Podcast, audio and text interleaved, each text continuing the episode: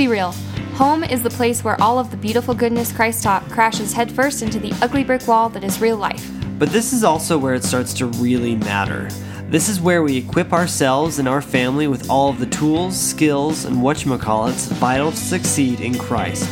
Join us in our journey to find light, positivity, and specific practical ways to make our homes little outposts of heaven so we can better brighten wherever we end up wandering. Hey, everybody, welcome back to Outpost of Heaven, the podcast. We're super excited you have decided to join us today or tonight, or I guess there's not really another option besides today or tonight, right? Nope. Is there an in between? This twilight? This morning star? Okay. okay. um, so we're super excited to have you here. Uh, we have a really cool guest on, but I'm going to let Emily kind of do the intro for that. Okay, yeah. So we have Nicole Horlocker with us today from Thought Boss Coaching. Um, Nicole is a professional life coach who specializes in healing trauma and anxiety and turning your challenges into growth. She's a full time mom and full time coach who loves books, donuts, and all the fancy things. She always is up for a deep conversation, hates dancing in public, me too. Um, but somehow loves to make a fool out of herself on Instagram Reels, which you're really good at, by the way. I love watching this. Oh, I hate them so much. really? You don't look like you hate them. You look like you're having a good time. That's good. That's good. It's Good. funny Yeah. how we can like be so silly on the internet and then like we're so scared when we're in front of other people. Like, no, I couldn't possibly dance or make a funny face, but Yeah. Mhm. Yeah, even though Yeah, I you'll have like understand. Like random reels that'll go viral and you'll get hundreds of thousands of people watching it, but Yeah. it's different than Yeah. like 10 Yeah. people in, in, in person. they're so true. Mhm. Yeah. All right, very important question. You said donuts. What's your favorite donut? All right. This is maybe controversial, but there is a maple buttercream donut at Harmon's. We live in Southern Utah and we have a Harmon's. And Mhm. I first tried a maple buttercream donut when I was on a trip to like the East. I was in Ohio and there's this random donut shop and it was the best donut I ever had. And I still haven't forgotten it like years later.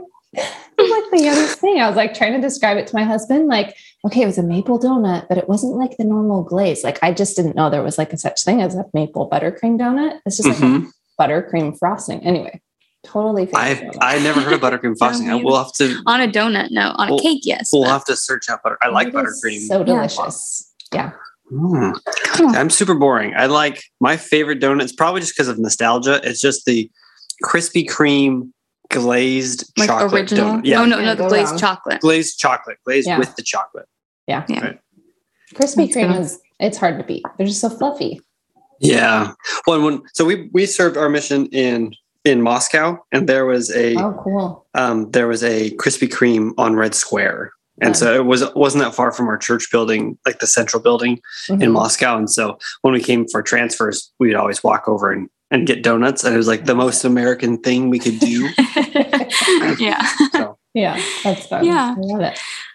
Okay, so your uh, coaching company is called Thought Boss. Can you tell us a little bit about where that concept came from for you and what it means to you? Um, well, what is interesting is the way that I got into coaching was actually from like really feeling like I was supposed to. I was meditating at the time. I had another small business, um, and I was listening to podcasts, just kind of doing you know personal self development and really like spending a lot of time like pondering, sitting in the sun, meditating, trying to connect to God. Um, and as soon as he told me that I was supposed to quit my um, small, I was just making little wooden baby gyms. They were cute, it was growing, it was doing well. As soon as he told me I was supposed to quit that and go full time with coaching, I was kind of like, okay, well, what am I supposed to call it? And sat down, and that name came within like five minutes. And Wow. it hasn't changed since. And I just decided, all right, I'm sticking with it. And it has always served me well. There's, it's, it kind of describes me perfectly, um, where I like to be in charge and don't like to be a victim. That's just like that's the story of my life is I've I've chosen to never be a victim and it has served me so well and I want everybody else to feel the same way. hmm I love that. I love that all of your content is totally focused on the fact that we have our agency, that we are in control of our thoughts, and that like we don't have to be the victim and we can we can overcome anything with the power of thought. So I love that. Yeah. Yeah. Yeah. No, I, I was really excited when Emily told me that she got you to agree to, or that you agreed to come on with us. I got her to She agree got- to it. She got, I'm conniving. um, uh, just because this is a like this was a really foundational principle like my childhood growing up and my religious experience and um, and so I, i'm really excited about this because i think there is a a dearth of this idea in society um, there's it's not a real common thing for people to say you are responsible for your feelings and for your thoughts right Yeah. there's a lot of like blaming of other people going on Yeah. at in every area of society Yeah. And we're not really at fault for that. The thing is, we have a, a like what we would call in normal, like religious talk, it would be like, there's a part of us that's human and then there's a part of us that's divine, right? And the Mhm. part of this that is human, I always call it like our survival instincts, our survival brain. It likes to exert as little energy as possible. And so it will deflect all responsibility to everyone else for every circumstance that we have. So it's it's honestly just an instinct. It's not because we're lazy or because we hate other people. It's just like that's the easiest way is to be like, well, I'm not responsible for that. Like, darn it, I guess I just have to sit here and be upset about it. Yeah, well, I guess like to to some degree, agency is nothing more, nothing less than like the divine portion of ourselves telling mm-hmm. the human portion or the the the mortal portion, like, hey, like you don't get to make choices because if the mortal Yes. portion is just making choices of its own accord, it's just going to go Yes. the path of least resistance. But then when Absolutely. the divine portion of the body comes in and says, hey, no, like I'm in control of this, like Yeah. I'm making a conscious decision. Yeah. That's what agency is, right? Yeah, that's exactly it. Can you maybe tell us about a time when this was really pivotal? This concept was really pivotal for you? Yeah. So when I was growing up, um, had kind of a rough childhood. My parents, they were actually great parents, like full of tons of love, and they really loved each other. But they also were kind of troublemakers. They met in juvenile detention. they um, were totally in love with each other, but you know there was a lot of fighting. They started to get into drugs, and it just really wreaked havoc on their lives. And unfortunately, my little brother and I were put in foster care after a judge deemed that my parents couldn't take care of us.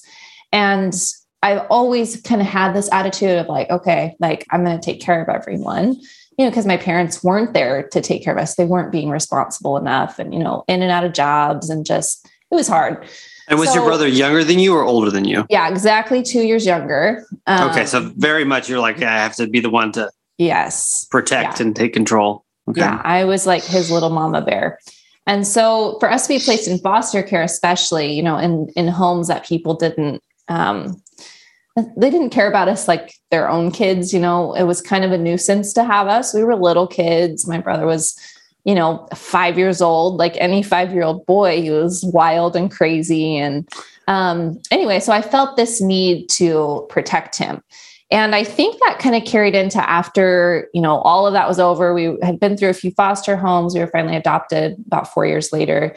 And um, I think I just decided like somebody has to be the grown up here. Somebody has to um, like tell everybody that's going to be okay, you know? And I I just decided to take on that role. So I don't think I ever allowed myself to be in the victim place. And Mhm. I didn't ever realize it was a choice until a lot later on. It didn't feel like a choice at the time. It just felt like who I was. Like that's Mhm. always just who I was meant to be. I was just always here to protect and make sure that everybody like feels empowered and feels good. And it's kind of like in my DNA. So yeah, that that's like the earliest example.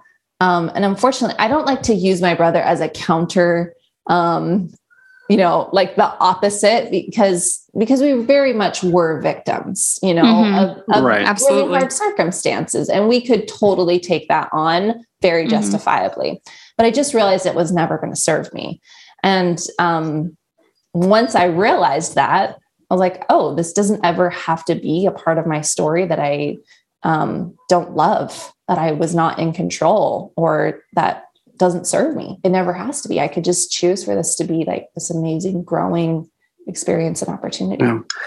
Well, I, I'm, I imagine that you have, you know, since this is your platform and and kind of your primary message, you've come in contact with a lot of people who haven't made that choice yet Yeah. uh, or who made the opposite choice. Yeah. So, in if in your experience, what is the deciding factor, right, between deciding to be a victim versus deciding to not be a victim? Yeah. So what happens is I offer it's a consultation. I hate that word because it is a lot more magical than that. And what happens in that call is I just show them, I help them visualize this is what your life could be like if you were having different thoughts, which means you're having different feelings and you're having different actions. And I just want you to see that. And in that moment, they're given a choice like, do I want to choose this? or do I want to stay where I am? And I don't blame them either way. I just offer like there's a different version of your life that could be playing out right now. And so once they see it, and I do a little bit of coaching where they're like, oh, I never realized that before. And it kind of changes like how they feel about themselves. Then I'm like, we just apply that principle to every other part of your life and like make it what you want it to be. We could choose it. And so they mm-hmm. have to be presented with like the vision of it and then also the possibility, like actually believe that this could be possible for their lives. And so that's right. my job is to help people believe in themselves enough and realize like this is something that you could have that you never knew existed. We're not raised realizing that the things that are going on in our head are paramount to everything else on the outside that we're creating instead of responding. We're taught to respond to everything right. instead of to create everything. Yeah, yeah, I really like that that you allow them to make that visualization because it, it's true. Like it's a completely different life yeah. because your thoughts lead to feelings and feelings lead to action. So if you're acting in a certain way, your life's going to be completely different. So that's interesting. Yeah. And this might be a little bit of an elemental question, but one of our goals for this platform is to give uh, our listeners kind of um, real world applications, so things that yeah. they can take from this and say, "Hey, I want to improve my life this way from this podcast." Right. So yeah. I'm better. I'm I know how to better myself after listening to this, and they're not just wasting their time listening to Emily's beautiful voice. I mean, that, that, that wouldn't be a waste just listening to Emily's beautiful voice in itself. But if we can add something to her beautiful voice, you saved yourself. So good. Um, uh, and so, uh, imagine you're talking to somebody and you're yeah. trying, or you're trying to help them realize uh, that they are they are treating themselves as a victim or they are starting to they're starting to think like that like they're going down that path. Mm-hmm, um, mm-hmm. how what are some easy ways for them to kind of identify those thoughts or that thought process in their mind? Because i imagine most people mm-hmm. don't think of them don't think that they are victimizing themselves. Yeah. Um, we generally think that we're a good per- like we're good people and that we're well balanced right? And it's hard for us to identify those things internally. Yeah. So I would, I'm going to give you the example of like a mom who has little kids. A lot of times moms can feel very victimized by their children. Um, mm-hmm. not on purpose because we love our kids. um, but the thing that happens, so our brains create pathways that they like to, they're, they're pathways of thought and they're repeatable. And our brain does that to save energy. So when a mom first has a baby, um, and that baby is crying all the time and they need things from the mom all the time. Um, the mom starts to create these pathways in her brain that say like my i'm essentially like enslaved to my baby. Like i do everything that my baby needs. And my job is to respond to the baby's um, cries and so we don't realize that we've created that thought pattern. It's a great thought pattern to have because it keeps our baby alive, right? It really is about mm-hmm. survival. Mm-hmm. And then the baby grows up and becomes a child.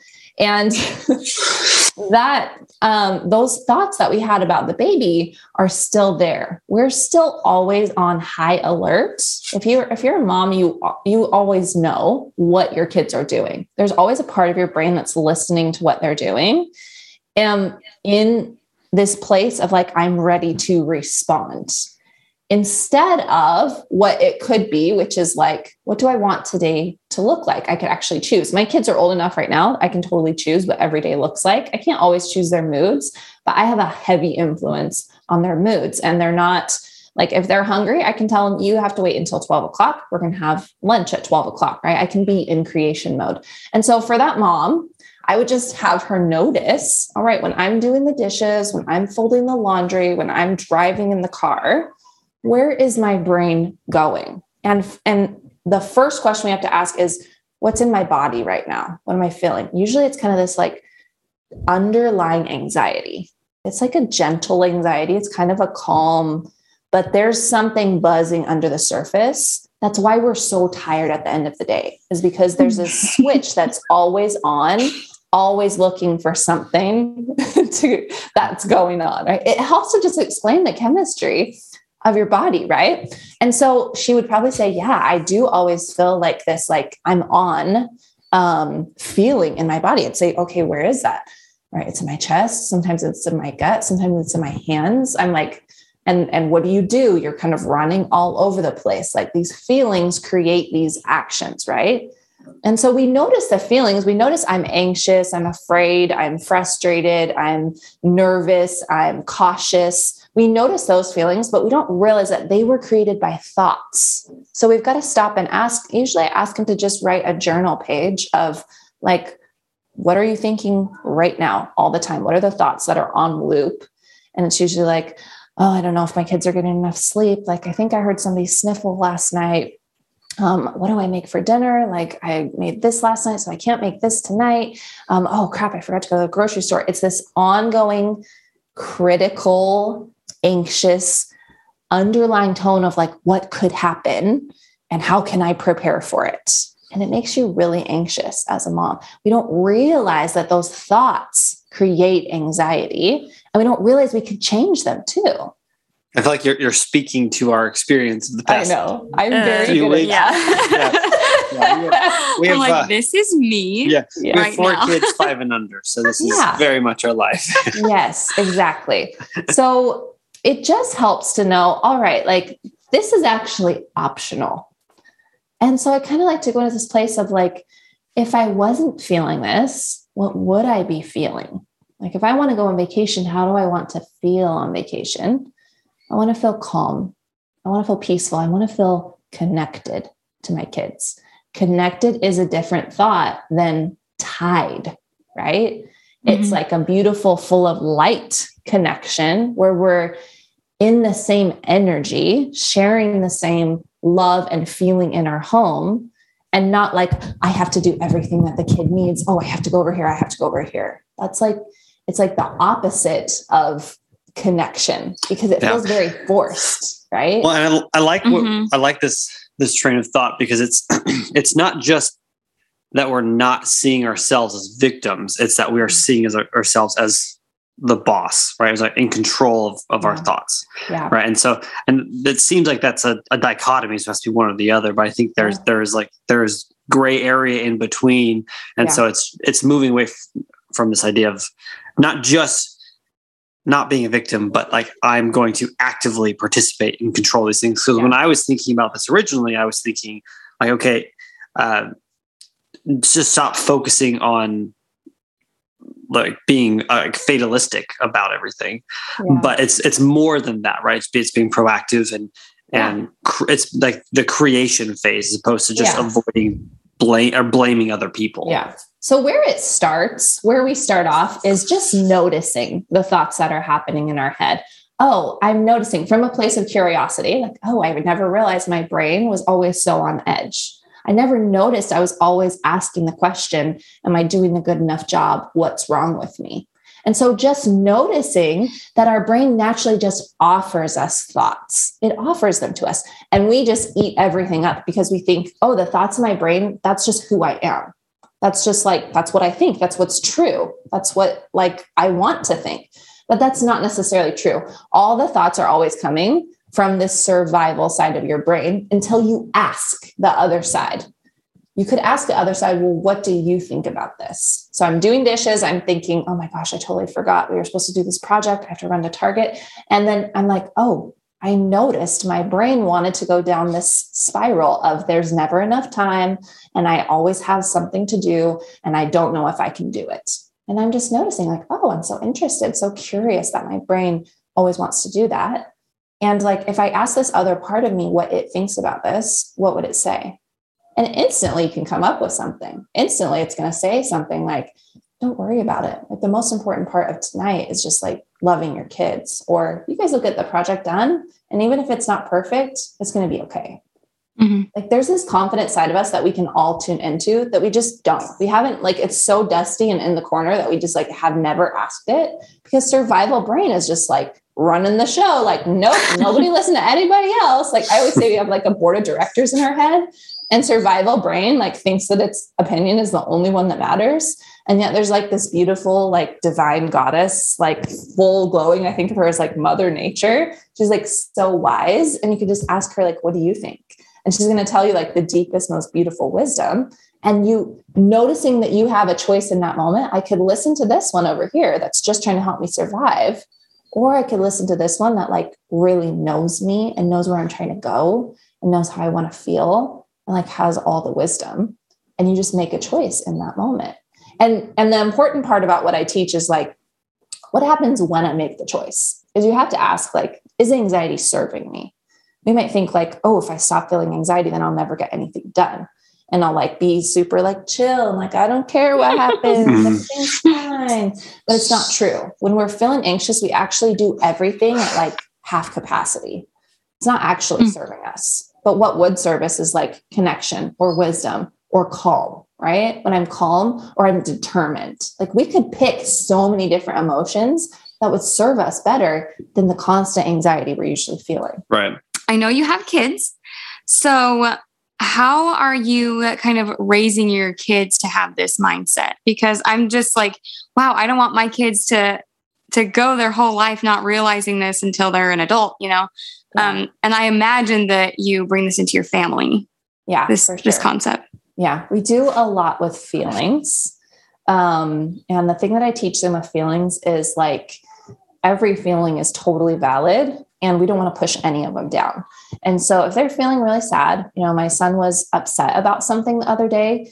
And if you're kind of like a positive mindset person, like you love to read books and you love to listen to podcasts, your first instinct would be to go to the kid and be like, listen, don't think like that. Like, it's going to be okay. Like, your friends really like you and you're going to do really great. And we really just like skip over like that negative part that came up, which just teaches them like the only valid things that you could think are positive thoughts. And what I want to teach them is like, oh, your brain offered you a thought that makes you feel really sad. I notice you're crying. Let me cry with you. Let me just hold you while you cry. And then once the energy of that feeling goes away, then I can ask, like, well, how do you want to feel about this? Because a big like um, misconception about thought work is that we just want to think ourselves into happiness all the time and that's the opposite of true what we really mm-hmm. want to do is have this full human experience of like sometimes i feel so sad sometimes i feel so angry and sometimes i feel like really disconnected and when we tell ourselves that one feeling is better than the other then we're like really stopping ourselves from learning the lessons that we can learn in really deep negative emotions. And we're turning off our feelings, both positive and negative. So we want to have this rich experience of feelings. So I just try to help my kids recognize oh, wow, I'm feeling so much anger in my chest right now. Yeah, you are. How does that feel? Would you like to punch a pillow? Would you like to yell? like, whatever it is, like, I just want you to know it's okay to feel that way. You're a human and allow those emotions and help them express them in an appropriate way. So I'll say something like, No, you can't hit me. You can't hit your brother, but you could punch this pillow. You're not, you can't hurt the pillow. And we could just get that energy out. How does that sound? And usually, like, at first, they're not really a big fan of it. They don't want me to like step in and then I'll see them doing it later, right? Because they are learning from me. Yeah. Yeah.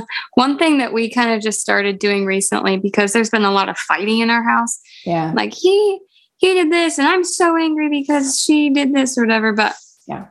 Um, just like trying to help them understand that that like you're so angry and also like she can't make you do something like she can't yeah. make these things she can't make you feel this way, even though it seems like she can because she did this thing that makes you angry. Mm-hmm. Like you still have like a choice in that. Mm-hmm. So I don't know. We're kind of like newly starting this. Well, it's so. something that's like was big in, in my childhood that okay. like there's you can never blame somebody else for your actions, right? Yeah. Even right. if even if like their actions serve as like the impetus for you making a decision, um, like in the end, like you have ultimate responsibility for for anything you do. Right. So like yeah. when we try with our kids, we say like, if you do like you did this and they may have even been wrong, but your reaction is your reaction. And yeah. so even if you were giving into your into your body because they're like three and yeah. five, so they are just giving into the survival instinct.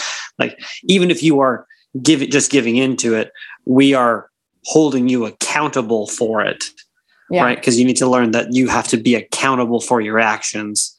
Um, and you can't just blame other people around you because there's no way out of that right? And it's a hard thing um you know, i think it's it's a really prevalent idea in society right now when we're talking about like generational poverty or the effect of slavery 100 years ago and, and all those kinds of things. It's really easy to look at this and say you know like just like you and your brother like you guys were actually victimized, right? Like you were yeah. actually victims. Yeah. And so from a societal perspective, it's we it, we want to say, oh, look, you were victims. We need to change things to make it easier for you, whatever it is. Yeah. But in actuality, the only thing that sets you free as an individual is to not think of yourself in those terms. Yeah. Yeah. Right. And it's hard because some people don't really want to hear that. And so when I first learned about all of this, I just wanted to tell everybody. And people are like, mm, that's really rude. you can't tell me I'm not a victim. And so I learned, all right, I've got to let people choose if they want to feel like a victim or not. And I want to give mm-hmm. them the option. They don't have to, but I'm not going to make them. I'm, I'm just going to love them and feel bad for them if they want to feel bad. Mm-hmm. So, how has taking control of your own thoughts and teaching others how to do the same, how has that brought you closer to Jesus Christ? Um, well, number one, I have felt so grateful to him um, for just giving me the power of creation over my own thoughts. That feels, um, and and even over the things around me, it feels like he gave me more than I really deserved. But it's kind of cool because he's allowing us to experiment. Um, and then also just realizing like once you know that some of your thoughts are coming from survival mode and some of them are coming from like yourself and some of them are coming from the spirit then you recognize oh some of them also are probably coming from like the bad side.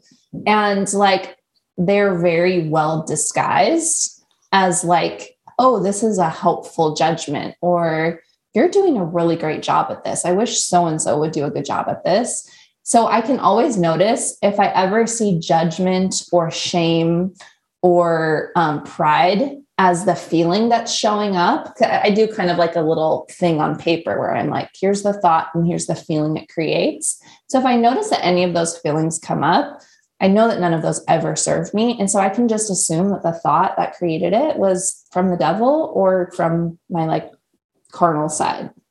Yeah. Well, I like that you kind of separated those two. Like they're two it could be from devil or from your own carnal side because yeah. um, sometimes what in in religious communities not just in the church of jesus christ of latter day saints we talk about thoughts or ideas or like temptations or yeah. promptings as coming either from satan or yeah. from or from heavenly father yeah. Um, but i was i was actually lucky enough to be in a meeting one time um, with david a bednar who is a apostle in the Church of Jesus Christ of Latter-day Saints. And there was a psycho was a psychologist, psychiatrist, I think it was psychologist, um, who was able to ask Elder Bednar a question, and and Elder Bednar, or he he said something to the effect of uh, trying to he's counseling missionaries a lot, and he's trying to figure out how to help them understand where where their thoughts and temptations and promptings are coming from. And uh, he said something to the effect of like, are there more than two sources, right? More than just uh, Satan or Heavenly Father? And Elder Bednar said, you know, I think there are, you know, there are definitely more than two. And I'm thinking maybe I can't, I don't want to quote him, because I, I, I, but basically saying like there, there are lots of different things influencing us. And inside our own selves, we can create you know kind of at least two voices right we have our yeah. our our physical side and our spiritual side and it's not just a um it's not just a uh you know, there's an old Native American tale of like the the boy with of like the the two wolves, right? Like Yeah. the Oh, good yeah, wolf yeah. and the bad wolf. Like which wolf are you going to feed? Right. And so I think that's a really powerful image, but it's even deeper than that because that makes it seem like it's just like two equal portions of ourselves. But in uh, I, I believe that we are we are dualistic beings that we have a physical body and then we also Yeah. have a like a, a spirit that's eternal. Yeah. And so like those two things, th- those two entities are kind of in conflict with each other at Mm-hmm. first, at least, right? Like we're trying to master one, or one's trying to master the other. Yeah. Um, and so we can, as we make one stronger, we give it more power to to give us thoughts, right? Like we were talking about. Yeah. Yeah. One thing I wanted to say is that um I like half of my people are not religious. Um, but the interesting thing is that when we speak the truth, the spirit always testifies of it. You can always feel what's true. Yesterday, my client held up her arm. She's like, look at the goosebumps. And it just it mm-hmm. rang true. And I think the truth rings true. I think that the reason that bad thoughts feel bad is because they're not true.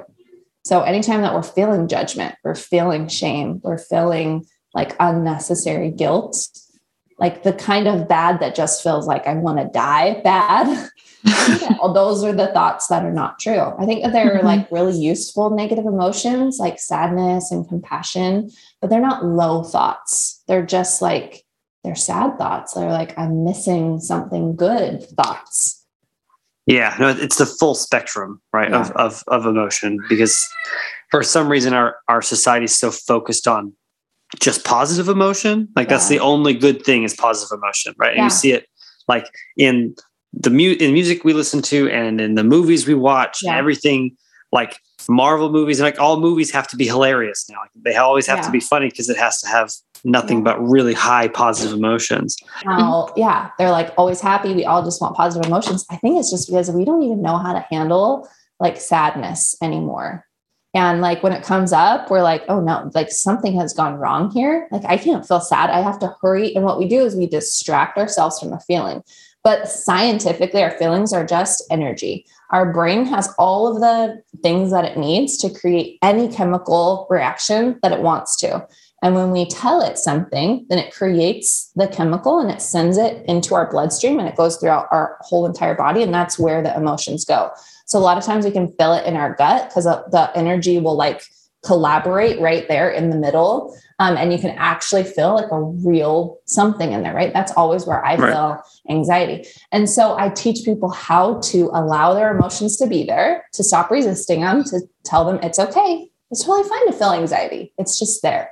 And then to let it go is to, you have to first ask it, like, okay, what do you want to tell me? What are you afraid of? Like, is there something that I can do for you? And we actually have a conversation with any feeling that is in there and we just listen to it. And then eventually it goes away. But most of the time, we just kind of stuff down whatever we're feeling because we're afraid to feel the negative emotion. We're afraid of what that might create and that we'll never get out of it. Yeah. I'm about to get really nerdy, and like five people who listen might know the reference I'm making. Um, I just finished listening to the first book of, actually, the second book of Dune, the series, the Dune series. Mhm. Um, but there's a group of people in, in Dune called the Bene Gesserit. They're like they're these highly trained. They're all women, and so there's anyway. I won't get into the details, but they're they have this like mantra that they say when they're afraid, and like their whole thing is about like complete and utter self control. And so there's this this mantra that they they say every time they're afraid, and it basically ends with like I'm going to like face my fear, let my fear pass through me, and then when I turn around to look at the fear, like there will be nothing but there will be nothing left but me. It's like the fear once it passes through you, it's gone. Like it doesn't have any power Mhm. over you. Yeah. And so when you were talking about that, that's what I was thinking. I was thinking of the Bene Gesserit in there. Yeah. And And, that wasn't too nerdy. Okay, good. Well, it's just Dune. So it's like it's a really nerdy book, but I, I and it's an older one, so I didn't know if not a lot of people will have read it. Okay, I love it. I think the hardest part is just like, well, what's going to happen when I actually let myself feel fear or anxiety? Like I'm actually just sitting with it. Like we think it'll just never go away and it'll just overcome us and we'll be gone. Yeah, I think Yeah. sometimes we don't realize that we're actually really comfortable feeling that way or feeling anxious. I know, like, when even things like recording sessions come up, I get yeah. this pit in my stomach and I start yeah. like spiraling in my head, like, oh yeah. my gosh, I'm going to sound so stupid. What am I doing? um, and it's almost like that's, I'm so used to it that that's comfortable. And yeah. what would it look like if I just like calmly went into a recording session and just did my thing? Yeah. You know, I mean, like it's kind of scary. Something else, right? If you wanted to feel a different way, like first you'd probably have to notice, all right, I'm feeling anxiety every time. Like, oh, that must just be the habit feeling that my body has every time I go to do this. Mm-hmm. And so, oh, there you are, anxiety. Like I was expecting you. That's always what I say every time that I go into a situation where I know I'm going to feel anxious. there you Yeah. Like, hey, how's it going? Like I was expecting you. Like you're the pit in my stomach. I love you. You're okay. Like you don't have to change. I'm just going to sit with you. And then like I can let it sit there and at the same time like go into the intentional like thought that I want to create and feeling that I want to create. So if I wanted to feel calm, a lot of times like my favorite thought and you might love this one too is I'm safe. It's safe to be seen. It's safe to be me. It's safe to be a human. It's safe to be misunderstood. It's safe to not know what to say sometimes. It's just safe. Mm-hmm. It's totally safe. You have to just tell your nervous system because it's on high alert. It's always afraid of something that might happen to you. And so somebody disapproving of you would be this big, giant, scary thing that it's worried about. And so it's always looking for that to happen. And so you just have to remind it, it would actually be okay. Like it would be safe if somebody didn't understand you or if somebody had different thoughts than you. Mm-hmm. Yeah, so like I'm assuming most of your um, your clients or the people you work with they are women, correct? Um, actually, I have a lot of male clients too. Really? Okay. Uh, probably 30% are male clients. And usually I help them with work, but then it, I mean, it comes under the guise of work and then it turns into like, but my family's also driving me crazy. Can you help me feel better at home? so really I'm, I'm a general life coach who attracts like so many different um, people. And so if they come to me for one thing, we always end up coaching on everything, you know? Right. Because mm-hmm. everything bleeds into each yeah. other and whatnot. Yeah. Um, have you noticed a difference between how men deal with this versus how women deal with this? Yeah. It's a lot easier for men to, they don't have as many thoughts as women. they honestly don't. and so, like, if there's an opposing thought, like for a woman, like for a reason they can't do something, they'll be like, my mom said that I couldn't. And one time when I was little, like one of my friends, blah, blah, blah, blah, blah, blah. They just have like all these reasons. And the man is just like, um, that guy just looks weird. I'm not sure if I can approach him. Like it's just like one tiny little objection. and so we just work on that one objection. They're like, okay, I'm good. And they're just, it, it's kind of a lot easier to get into that control mindset because a man's mind is, it just works like with just the basics and like slower methodical like women just tend to just everything is so foggy. And so we have to end up categorizing the thoughts as like all of these thoughts really mean like somebody else told me i wasn't good enough. And all of these thoughts are in the category of like these are just the habit thoughts that come up and they're normal and they're not true. And so men it's just like a lot more cut and dry. Mm-hmm. I can see that. So when we talk sometimes about things that that that you're dealing with emily. Mm-hmm. like i do feel it like okay there's so many thoughts here. You're like yeah. why are there there's so much content about this? Why? It's like she's like like like like uh i almost like want to put a, like a net around it like catching all these yeah. fish. Like okay let's just put them all together yeah. so i can like contain all of this. Yeah. yeah. And every word means something different. And like every sentence is like like everything's important. Like we have to know you know all of it. Mm-hmm yeah. Yeah. Well, thank you so, so much for sharing everything you've shared. I've benefited greatly. Um, the the last thing that we like to ask our guests is how are you as an individual or as a family making your home more of an outpost of heaven? And it can be related or not. It could be completely different from what we've talked yeah. about. So lately, what I've been doing, because I have been reading about the science of thoughts and how they are actual measurable energy, um, I have been praying with visualization. And so, and it actually creates a lot more faith because I know that this is how energy works. And so I'll say something like, um, like make all darkness leave our home and actually visualize like all dark energy leaving our home in my mind and replace it with everything that is the highest light and the highest good and everything that Jesus Christ represents and make our home a place where his actual person could walk through the door. And I picture that happening. And I think visualizing it really, um, number one, it makes it feel real. It makes it feel like this is something our family actually could have. And I want to be that family that could have the Savior in our home.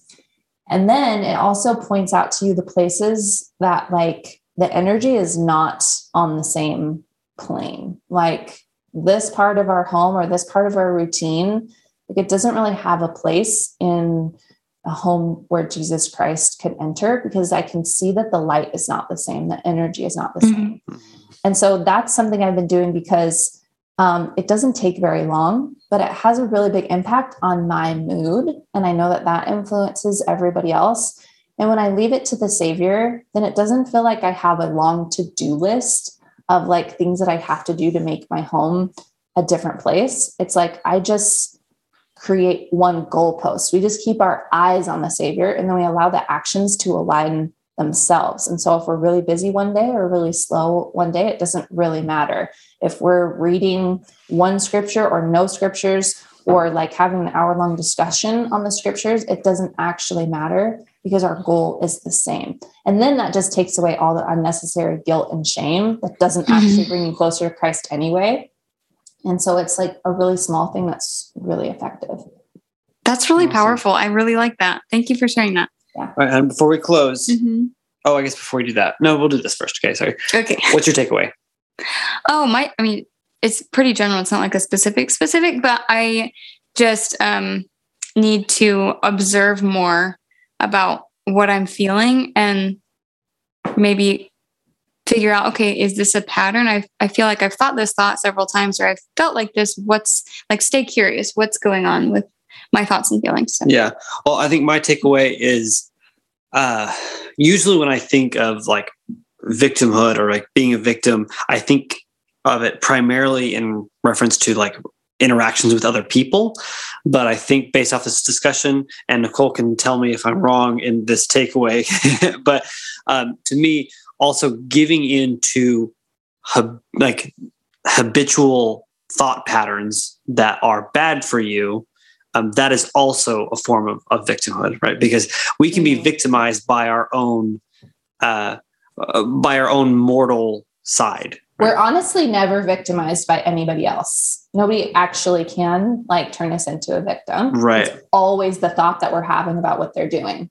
So right. somebody can like say that like oh in middle school i was fat shamed because i was fat and people would tell me like you're such a cow and there's something wrong with you and stop eating and normally in society we'd be like oh yeah like they were totally a victim of bullying but the truth is they were a victim of their own thoughts that they continued to bully themselves with because that happened one time and then they had a thought like oh their opinion is more important than mine and it must be true and mm-hmm. then they spent the rest of their lives continuing to bully themselves right. with like, mm-hmm. I shouldn't eat this. There's something wrong with me. Everybody thinks I'm ugly over and over and over and over again. Right. And so once you realize that you have been the biggest bully in your own life, you're like, wow, why would I want to keep doing that? And I want to change that. And then it doesn't really matter if something happens like one time. Then you're like, okay, am I going to continue to use this as like a, a reason why I'm awful and why there's something wrong with me? Or like, am I going to be like, wow, that was rude? And like, but what do I think of myself? Right. Yeah. yeah, no, I like that. I think realizing that we are really the only person that can can victimize our, ourselves and really like we're, we're the primary victimizer, right? Yeah. That's cool. All right. Uh, where can our listeners find you if they want to get more of this good content? I'm always hanging out on Instagram at Thought Boss Coaching. That's pretty much the only place you can find me because I never email my people, but that's it's, it's where I'm and she's got a bunch of fun reels. So yeah, lots of fun reels and just like so many things. Like if you scroll back through my content, you can watch it for hours and hours and be like a different person from all the content on there. Yeah. And the podcast is really great too. Lots, yeah. lots of good stuff there.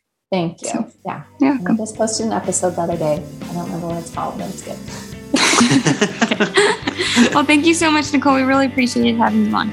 Yeah, thank you for having me. It was so nice to meet you guys. Me too. All right, guys. Well, uh, we love you. Do all the good things. Take some of these lessons and, and uh, try and better yourself. Keep yourself from being a victim. Okay. All right. Keep the faith. Bye.